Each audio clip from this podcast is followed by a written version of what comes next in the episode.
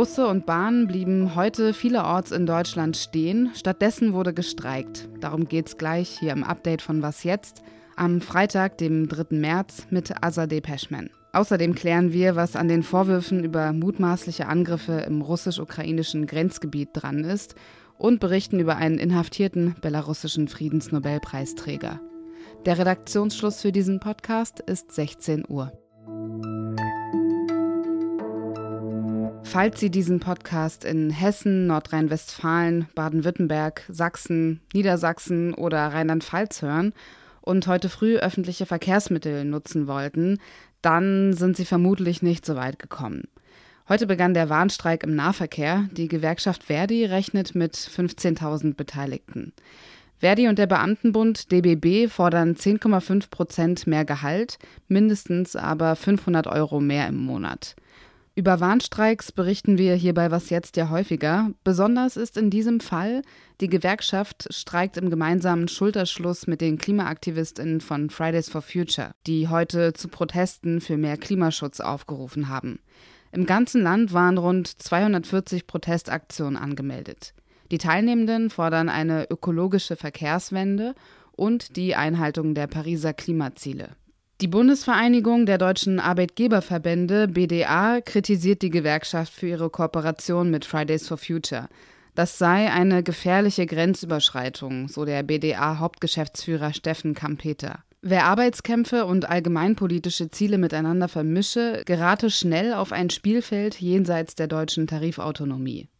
Christine Behle, die stellvertretende Verdi-Vorsitzende, hingegen erklärte, die Ziele der Aktivisten seien mit denen der Gewerkschaften gut vereinbar. Die Gewerkschaft Verdi will kommenden Mittwoch die Warnstreiks auch auf Kitas und soziale Einrichtungen ausweiten. Angeblich kam es im russisch-ukrainischen Grenzgebiet zu Gefechten. Eine Gruppe ukrainischer Saboteure sei in die russische Region Bryansk nahe der Grenze zur Ukraine vorgestoßen, hieß es von russischen Behörden. Wladimir Putin möchte deshalb heute den Nationalen Sicherheitsrat einberufen. Was hinter diesem Vorwurf steckt, das ordnet Michael Thumann, außenpolitischer Korrespondent der Zeit für uns ein. Hallo Michael. Hallo Azadeh. Was ist von diesen Äußerungen über die angeblichen Angriffe im russisch-ukrainischen Grenzgebiet zu halten? Die sind mit allerhöchster Vorsicht zu genießen. Wir müssen einfach wissen, alle Informationen, die wir haben, stammen vom FSB, vom russischen Geheimdienst.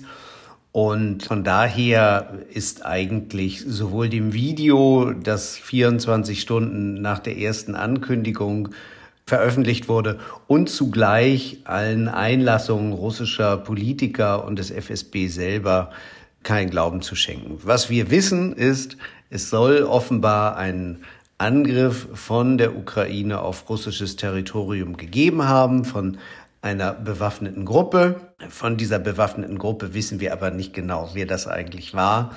Eine Version heißt, es seien russische Rechtsextremisten gewesen, die gegen Russland kämpfen.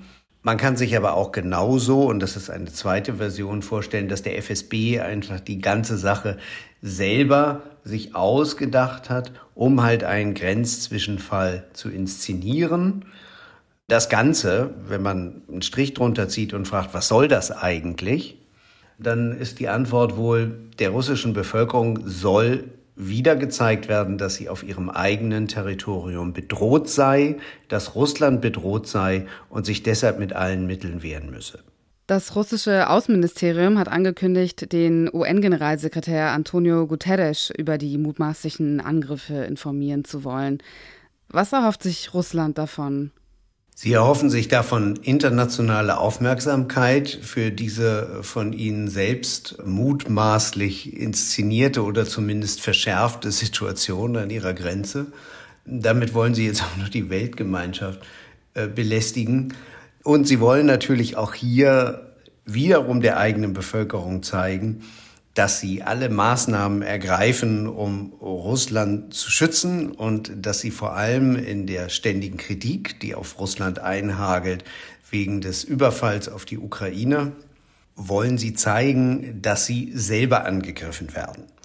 Das ist letztendlich das diplomatische Ziel. Das heißt also, sie wollen rechtfertigen, dass ihr Angriffskrieg ein Verteidigungskrieg sei und daher auch nachvollziehbar. Dmitri Medvedev, der ehemalige Kreml-Chef, hat die NATO davor gewarnt, der Ukraine Kampfflugzeuge zur Verfügung zu stellen. Also es geht da um die Übergabe von NATO-Kampfflugzeugen und deren Wartung in Polen. Das käme einem direkten Kriegseintritt der westlichen Militärbündnisse gegen Russland gleich.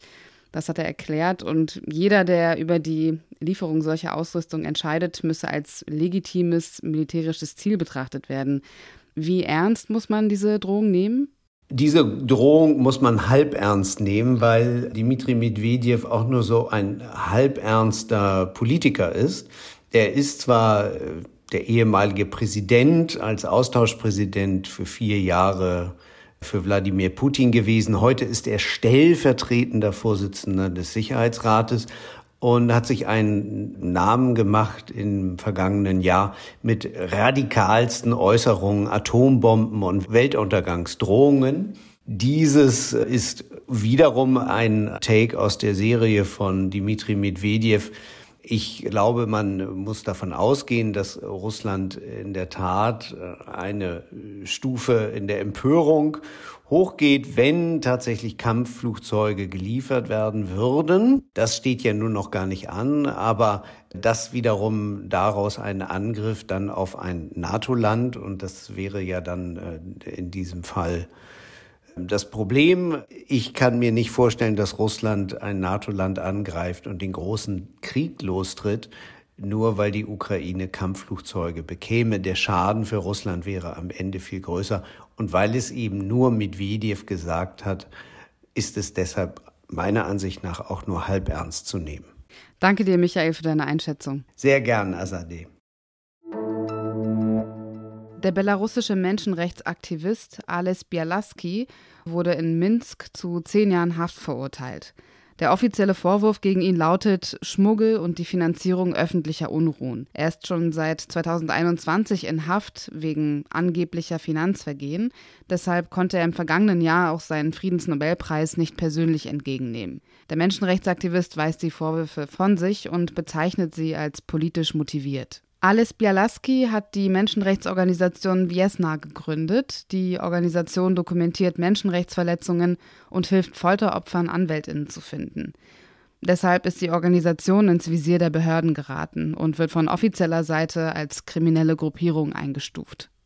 Neben Bialaski wurden drei weitere Mitarbeiter von Viesna zu langjährigen Freiheitsstrafen verurteilt. Was noch? Ein Welttag wie gemacht für uns, also für was jetzt. Heute ist Welttag des Hörens. In diesem Jahr steht er unter dem Motto Hörvorsorge ab 50, ich gehöre dazu. Man möchte vor allem für die Schwerhörigkeit sensibilisieren. 50 ist das Lebensjahr, in dem in der Regel die Schwerhörigkeit im Alter einsetzt. Deshalb lautet die zentrale Forderung, dass gesetzlich Versicherte ab dem 50. Lebensjahr regelmäßig ihr Gehör untersuchen lassen können, als reguläre Vorsorgeleistung, um Schwerhörigkeit im Alter früher zu erkennen. These, Menschen wie ich, die sich permanent mit Kopfhörern abschirmen, bei denen könnte das mit der Schwerhörigkeit im Alter potenziell ein wenig früher eintreten. Und das war das Update für heute. Morgen früh macht an dieser Stelle mein Kollege Ole Pflüger weiter. Ich bin Azadeh Peschman und wünsche Ihnen ein schönes Wochenende.